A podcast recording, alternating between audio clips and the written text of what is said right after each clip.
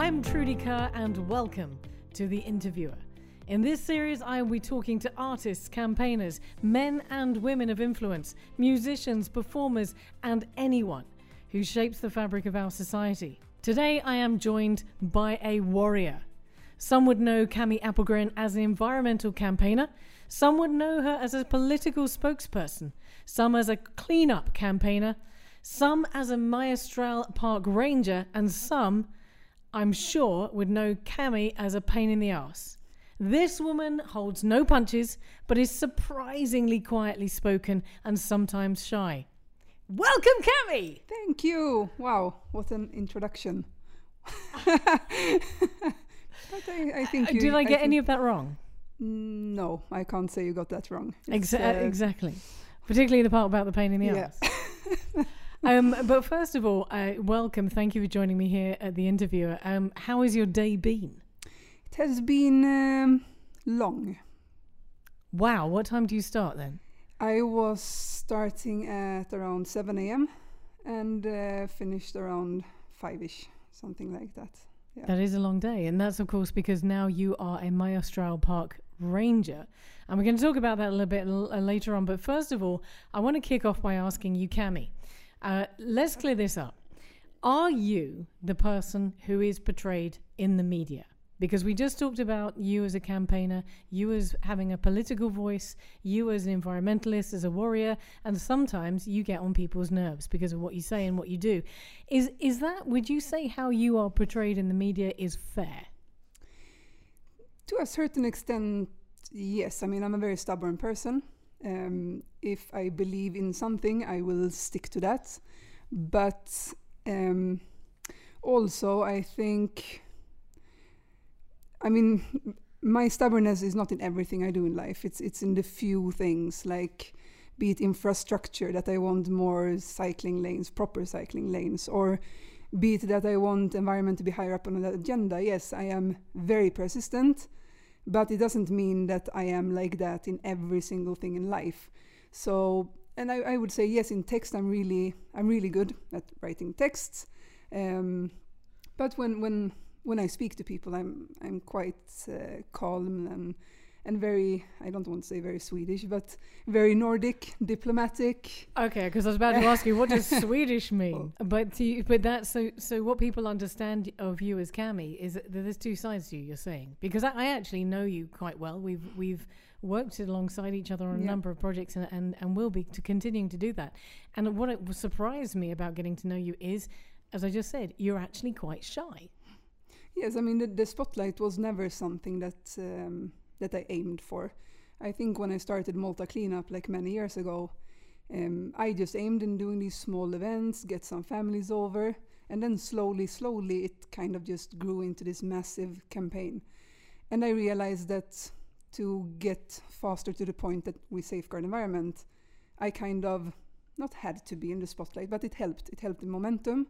So I kind of sacrificed that thing that I don't like, the spotlight, for the sake of the environment. So I told myself I, I have to be here. And to be in the spotlight, you have to kind of toughen up. Because, I mean, as you know yourself, it, it's not a place where you can be without being criticized. Uh, sometimes fair, sometimes not so fair. So it, it's a place where you need to toughen up. And um, I mean, the post I write on Facebook, I know we discussed this last time we met. For example, people will will read it from their perspective. So I'm writing it in this like calm manner. I try to really write it in a way that no one can uh, can see it in a different way than I really want to push forward. But then when they read it like in their mind, it will be like with a bit more passion, maybe with a bit more not anger, but I mean, it, it, so they. You know what I mean? They, they get it from their perspective while I write But you from mine. are direct. But you don't mince your words. You go out and you say exactly what you think. And I think a lot of people think that, that is you as a person as well. And, th- and and that's when you get passionate about Mhm. about a subject. Yes, and I think that's where we also need to see the difference between a post that is written and uh, how I am as a person when you speak to me. Because the posts I do online is not something that I just write and click post. These are polls that I take hours and hours sometimes. I go through them, I see which kind of word wording I'm using. Can this be offensive for some? and I adapt it uh, after the target group. So I put in a lot of work on these posts. So that's why they might be seen as very direct because I only have one chance. Like a person read it, read this post once, so I really need to get the message through. When people talk to me, it's more of a discussion. I'm very open-minded. I listen to all sides of the of the discussion. Well, let's talk about your journey. We're going to come right up to to present day, but uh, let's start off with you just mentioned Malta cleanup. Yes. But of course, you are not Maltese and you're not native to Malta. That's not the country you were born in. So I want to start off first of all before we even go to Malta cleanup. Uh, how did you end up being in Malta? How long have you been here? Like most uh, Swedes, I started off with learning English. Okay. Yes, when I was uh, oh, 13. Okay, you learned English in, in Malta like 10, when you were 10 years ago. So, no. I wish. Yes, Okay. no, I started off there. Um, I was the only one from my class who it was the first year they opened up for language students from Sweden in Malta. So instead of going to UK, which all the other kids did, of course I had to be a bit special. So I said I'm gonna go to Malta, and yeah, that's where it started. Okay, so you started this relationship with Malta 10 years ago. 10 plus, yeah. And a bit more. um, uh, but of course, you would have gone back to, to the Sweden um, for schooling. How did Yeah. you end up coming back here and becoming, uh, Malta, you know, in Malta full time? Then the the family I lived with for those I think it was three weeks I spent here. Um, it was a very very nice family, super sweet, like the typical uh, Maltese household. Lots of food, lots of uh, love discussions. It, it was an amazing place to live, really. Uh, so I kept on visiting them every year. After that, I lived in their house for a couple of weeks, sometimes seven eight weeks per summer. So I kind of feel like I grew up in Malta because all my teenage years I spent all the summers here. So you've made Malta your home, and you were not working in an environment when you first moved here. You weren't working in an in environmental uh, capacity. Not in the sense of an activist, but uh, I started off by educating myself to become um, a diving instructor. So it was still like kind of the environment, and that's actually when I um, got this eye opener of how much marine plastic there is. So that is kind of where the activist part started off. Okay, and then from that, how did you get into Malta Malta cleanup? I started off doing small cleanups as a diver, um, and then my kids had uh, an assignment in school to collect plastic bottles. Uh, I think it was when they kicked off the recycling in Malta. Um, and we didn't use plastic bottles, so I had to get them from somewhere. So we started going along the beaches, along the seaside of uh, Bugibba in St. Paul's Bay, and we collected all the plastic bottles. And that's when we saw how big this issue was. And it sometimes it sounded like you are uh, ready to leave Malta. Have you ever really, really considered leaving? Once, yes. And why? That was after the election. Okay. after the EU election when I received quite some bad stuff towards me, and that was the only time I said this. This is it. It's uh, um, when once your safety is kind of a concern. That's that's when I said this is not worth it. But uh, then once again, the amazing people I have around me, they uh, they made me change my mind. And you did mention back there, of course, kids, and you, uh, you know, that would be a concern for your kids and your family as well. Yeah. So uh, we're going to come to that in a second as, as well. We're sort of kind of skipping through this journey very quickly. so you set up at this point. You set up um, Malta Cleanup, and that's what you were doing for a long time. That's what, what you were doing when I I met you. Um, now you you'd also mentioned that you you ran for for MEP, um, and also of course now you you are a, a, a Majjistral Park Ranger. I mean these are incredible uh, feats to have achieved in in a career. It gone from here to here to here. But we're going to come back to to the MEP thing because you have just mentioned that. How did that come about? What what were you aiming for there? And we'll come to the, the kind of the abuse and the the the, Mhm. the the threats in a few minutes. But what what put it in your mind? I'm going to run for an MEP. So I mean, for a very long time, I had the stance that I will never get into Maltese politics, and uh, But you're so, in fairness, you are so I political I, I'm political, but I believe that all human beings are political. with a small p. Yes, I mean we are not as in a profession, but everything we do in life, be it buying a glass bottle rather than a plastic, we are taking a political stance that we don't want the plastic, and that's it. Uh, so in that sense, we're all political. But I think that um, I, I listen a lot to other people. So at this time, um, my following was increasing a lot. And I was really in a discussion with people and, and I listened to them and they said, no, don't get into politics. But then that slowly kind of started to change. So at one point I had, if not daily, weekly messages saying like, please, we, we kind of want another alternative. We don't want the big parties.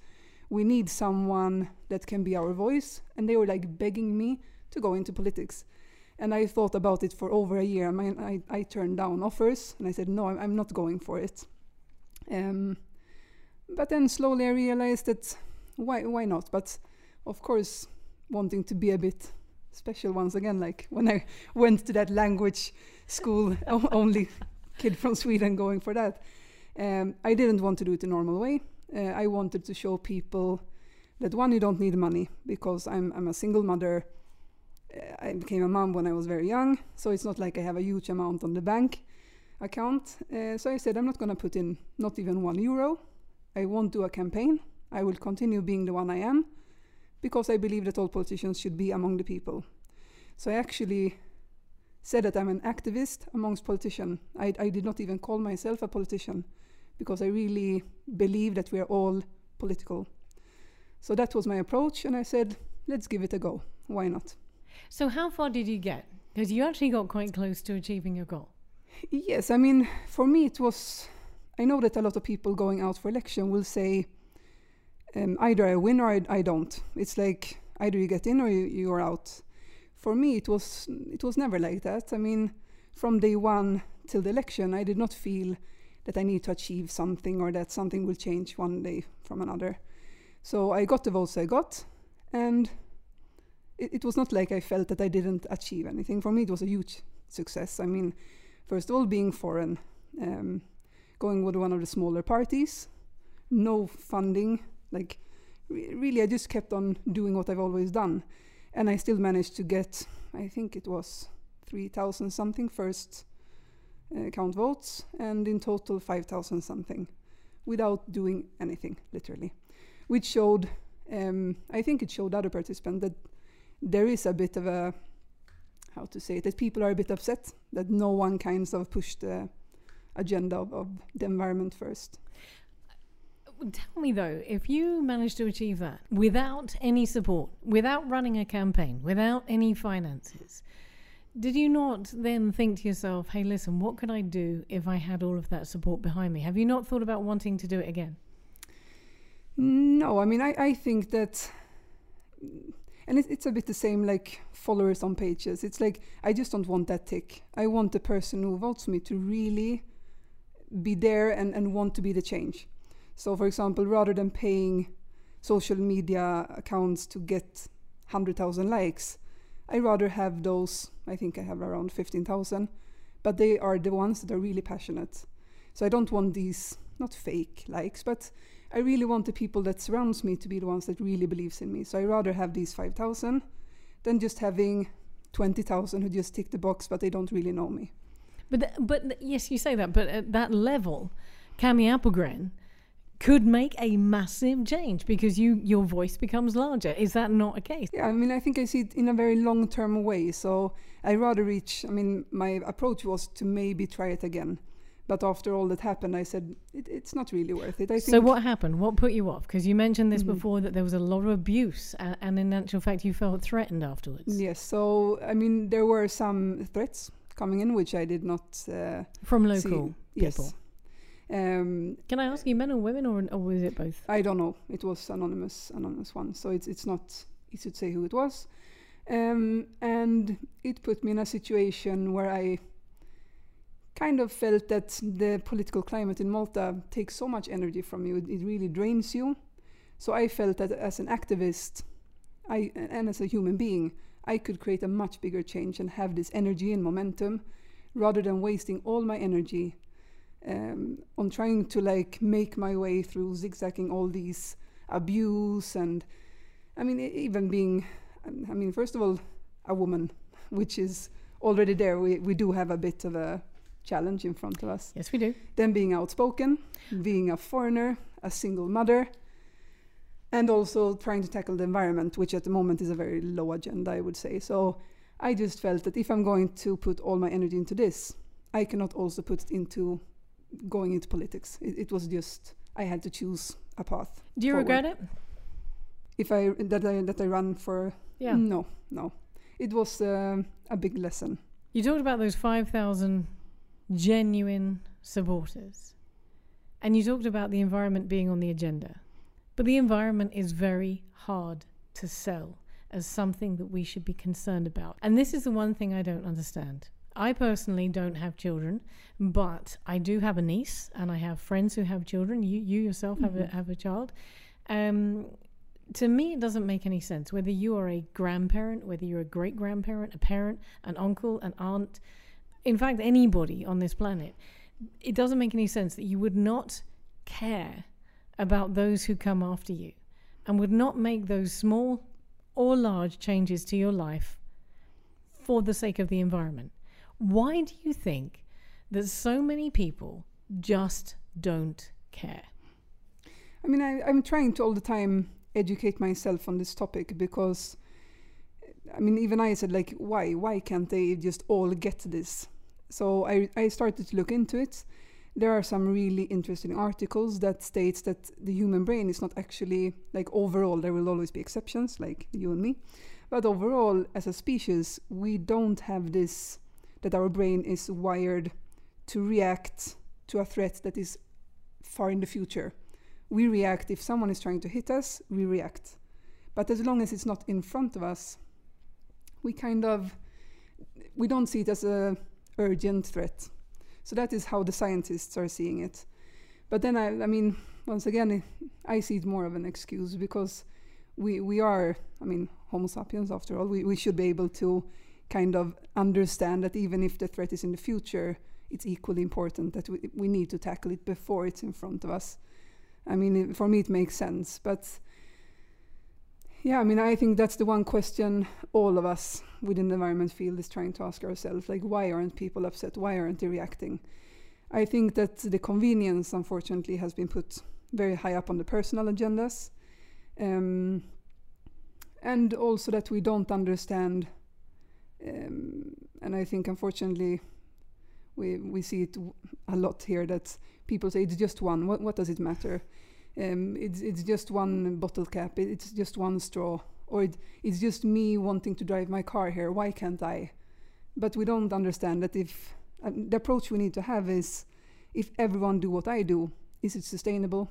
And I think then they will start to realize, yeah, if everyone drives in with their car into a nature park, it's going to be a mess. If everyone buys a plastic bottle, yes, it's going to be a mess. Do you think people know what to do? I mean, I, David Attenborough came out on media and he grieved in in his perception that he had failed mankind because he hasn't been able to make them aware of the irreversible effects that we're having on the planet. And he's been saying very, very soon there will be a lot of places on the planet that are just in uninhabitable. How is it we can't just turn around and say, look, here's the alternative? I mean, I think money is the root of evil here. It, it will always be that that greed is, is gonna win in this case, and the only ones, and that, that is also it, it comes into perspective why I did not choose to run again for politics, because from the politician's side, it will always be that they want the vote to be able to continue having their job. So job means money. Uh, the more job they the longer they can stay as a politician, the more money they will make, just like all people want to keep their jobs. Uh, but their job doesn't depend on like our jobs that we go to work, we do what we should. They need the votes. And to get the votes, they need to please the people. And nowadays, people are pleased by convenience. So if they take these decisions that we actually need and start forcing people to change their habits, they will lose votes. And with lost votes, they lose their position. So it, it's like this um, weird scenario where whatever the politicians are doing, they will kind of lose a benefit. And it's either that or the people have to lose some benefits and skip the convenience. But other It's- it's- countries get it. Why don't we get it in Malta? Other countries do understand this. There are some countries that are making incredible uh, efforts towards their uh, environmental policies. I think we are a bit um, a little bit late to the table here. We we have just started that process, so I think we do need some more time. We need like the next generation. I mean, for example, in Sweden, I am kind of the second generation who starts to get this. So it started when when my parents were younger, and now it reached the second generation. So I think we're still waiting, like for the ones that now are like 15, 16. It will be like their kids that will. So we are looking at another 10 years until uh, until we will see a radical change. But I already see a change. I mean, but 10 years is that not too late? To me, knowing that some of the effects that we're causing on the planet right now are going to be irreversible within the next five years. Yeah. No, I mean it's very complex, and, and I think with the political situation we have in Malta, with the the partisan politics, it's even a, a bigger challenge because I mean Malta is not the only country with with partisan politics. Um, but I do see that countries that do have this system, especially in Malta, we only have two parties uh, to vote for. Um, it makes it even worse. So what's, what's, the biggest challenge facing Malta right now? Because Malta is not very. Malta's just been um, it's just been flagged up as the worst in the EU on recycling. We also, of course, have the constant construction issues. Out of all of these, what is the one issue that if you, Cami Appelgren, could change, what would it be? Wow. Um, I mean, it's so complex, but I, I see a lot of the issues that we are facing comes down to integrity. So people are giving up, like they will say, but they are breaking the law, so why can't I? They they don't care about the environment, so why should I do an effort? It doesn't matter. I mean, in, integrity should be through everything you do in life. So if I would die tomorrow, would I have done enough? Would I lay there on, on my deathbed and say, yes, I, I did what I believed in, no matter what anyone else did? And I think that is what this whole generation might be lacking. That we look at other people and we say, but if they're doing it and they are enjoying to drive into a nature park with their car, why shouldn't I enjoy my time and do the same? Because it's wrong. And, and I think that's where we need to start. We need to rewire our brains to do what's right, even if others are doing wrong and that would solve so many things in the, in the society. And this faces other countries as well, I'm assuming, not just Malta. Yes, it does, but we are so small, so we kind of we are so many people in, in a tiny space. So our bad choices affect the tiny area a bit more than it m- possibly would in a in a very large country. But in that case, our good choices could affect so many more yes. as well. And that's why I mean changes in Malta can happen overnight. I mean it, it's it's like we're dealing like size-wise, I would say, as a normal city abroad, maybe. So I mean, I would say that if we take good decisions, we can see the change in front of our eyes the day after. It's not like in other countries where it will take years before you might see the whole country following it. We can actually change things very, very fast. So our biggest weakness, which is the size of the country, can also be our biggest strength. Cami, you've said yourself you hold no punches when it comes to striving for what you believe in and the activities and the people that you feel are a threat to our planet, to our country, to our region. Um, but of course, with that comes adverse reactions, and you have had that, and as you mentioned before, dangerous reactions as well. What threats or reactions have you had? I mean, I think that in Malta, uh, we have had an issue for a very long time where enforcement has not been high up on the agenda and that for me i mean it's not about only being swedish. I mean germans might be even worse on enforcement. Uh, but i have this thing that I, I take it not personally but when people don't follow the law it, it really pisses me off. And especially if they don't follow the environmental laws because we do have some really good laws in this country when it comes to the environment if people follows them. So for example I, I see a lot that people are still putting their own interests before the environment. And like you said, the environment is everything we have. We kind of need to turn around now and say, this matters. We, we can't see our own needs anymore. We need to see the needs of the environment. Um, so I think um, the group that I piss off the most, if I would be the ones that are used to get their way and get away with um, with putting their hobbies before environment's best. Okay, so give me give me an example. Are we talking about um, um let's say off roaders? Are we talking about hunters? Are we talking about construction? And what, what are we? To, I mean, are these three areas that I mentioned included in that? Um, yes, I mean, when it comes to hunting, I can't say that I'm totally against hunting because I, I'm not a vegetarian. So I eat meat, which means I can't really be totally against it. I'm against illegal hunting. Once again, the, the law. I, if the law is there, we should at least follow the law. Then we can always go into how the laws should be stipulated, but that's a different fight. Um, Off roading, yes. Um, now, in my current position, I, I really see the damage off roading does and it's an irreversible damage. So we are actually ruining it forever and ever. Um, and then I, I mean, even in the job I do now, I, I even see further, like even even a hiker do damage to the environment. Like I start to to walk like I'm walking on ice because I don't want to step on the orchids. I don't want to step on this and that. You really become so aware of um, how fragile nature is because we have set it like we are prior one and nature is prior two. And that has really screwed up this balance of, of nature. And I'm going to cut to the chase as well. Uh, and just ask you, um, politicians, do you manage to, using your term, not mine, piss them off too? yes, I mean, once again, when, when I do posts um, highlighting, I mean, I, I pick my fights. I, I don't go all out to be against everyone because I do believe that what's good should be cheered and what's bad should be spoken up against. But when I speak up against something, I try to keep it quite diplomatic. Um, I won't badmouth people and go into uh, being rude. I try to keep a very good language.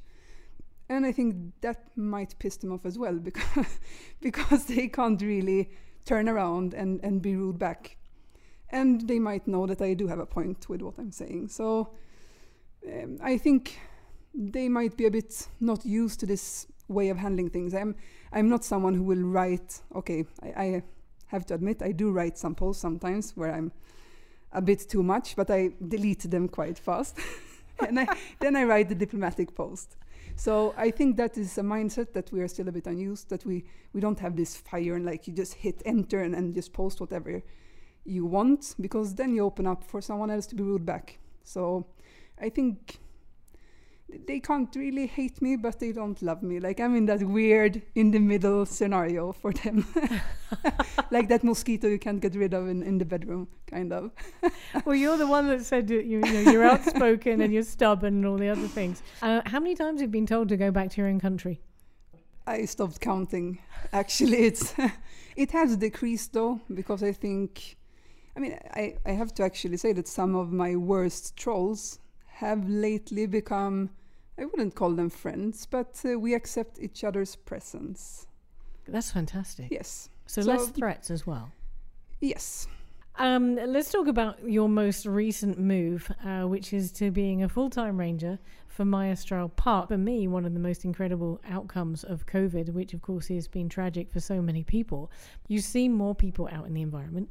Bicycle sales have shot up 140 45 to 150 yeah. percent. Uh, you know, uh, trainers and outdoor gear. More people are getting out in the environment, uh, which I'm assuming is a good thing. Is it always a good thing for you, key ranger at Majjistral Park? Initially, yes. I mean, it's amazing that I mean the target group, and this is a big issue for the environmentalist. We are reaching uh, the people who are already converted which we call it. Like they, they already love the environment, but we have always struggled to reach the ones who are resisting to change their lives. And now we actually reach them because of COVID. So now we have people in nature who before would never think about spending a day in a park, for example. So initially it's good. Now we just need to work on educating people how to behave in nature. When you say behave in nature, I mean, surely, you know, walking around the park, you can't be misbehaving. I mean, what can you actually do? So there is still the issue with uh, smokers smokers throwing the cigarette butt because it's apparently it just vanishes. Um, there is also people who will uh, pick all the flowers they see that has just been blooming and then they just throw them. They don't even take them home to enjoy them for another couple of days. Um, there are the ones that will go in with uh, off-road motorbikes amongst families that are having picnics. Um, so yeah, I mean it, it's a lot of these litter littering is always something that will happen. The more people we get, the more littering there will be. Um, but it's also this view that i- it's just me. What, what does it matter if I just walk on top of the garrigue or st- um, stomp on a bush, uh, a bush or a shrub? Um, we don't understand this impact that before we maybe had 20 people in the park per day. Now we have hundreds. So with that increase, it also increased the impact of the environment. But you've decided to be a pa- park ranger permanently and spend spend 365 days of the year pissing people off. Is that right? Yes. What What is the one thing that you see the most often uh, in Majjistral Park? I would say what we see most often is not what has the biggest impact, negative impact. Um, for sure, it's off-roading that is the by far biggest issue. Uh, one because And we're talking about motorbikes here. yes, So we must be talking about a small proportion. also also cars um, and Land Rovers and we are kind of closing that access a bit easier because a car is big and then a motorbike can pass from anywhere. Um, but one is that they many people, um, me included, not so long time ago, did not understand the effect that we have on, on the environment in that sense. Um, and two is that they still put hobby before the interest of the environment, which I also understand because we have all been there at one point when we did not understand Mm. what our actions actually led to long term. So, uh, with this, um, wouldn't say weapon, but like they have this massive vehicle or or a heavy bike that can go very fast, um, and a fragile environment. So the impact they have is so big, even if they do it in a responsible way. Because some of them that I speak to actually say, "But I will drive slow, I promise." But unfortunately, it, it won't matter because human activity, which is not natural, has a very, very bad effect on the environment. Is that the reaction you normally get? Is people being kind of, "Hey, Cami, sorry we're doing this. We promise to behave ourselves." Some of them even invite me for coffee. That's very nice. That's better than being threatened. very, very few, though. Fair very enough. Very few. Um, But, but is um, that normally the response? Is it normally a friendly response? Is it normally a sympathetic see, response? I see a change actually, um, because they know that we mean business. They know that we will report them. Uh, I won't say how we know who they are because I keep that secret to myself. but they know it. They they know that we will find them. They know that we will report them, and the fine is quite high, up to twelve hundred euros. That's not a small fine. No.